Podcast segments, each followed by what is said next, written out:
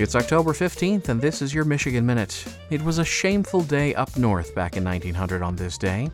In the 1830s through the 1850s, various agreements and treaties were made between the federal government and a group of Michigan based Ottawa and Chippewa indigenous peoples known as the Burt Lake Band, just south of Mackinac and Cheboygan on 375 acres of land.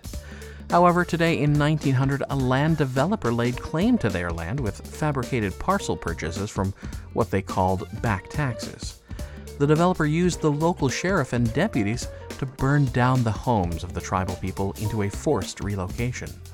The only surviving structure was the St. Mary's Catholic Mission Church, built in 1838, but it would later be converted into a pig barn owned by the same sheriff that burned down the community's homes in what was known as the Burt Lake Burnout. And that is your Michigan Minute.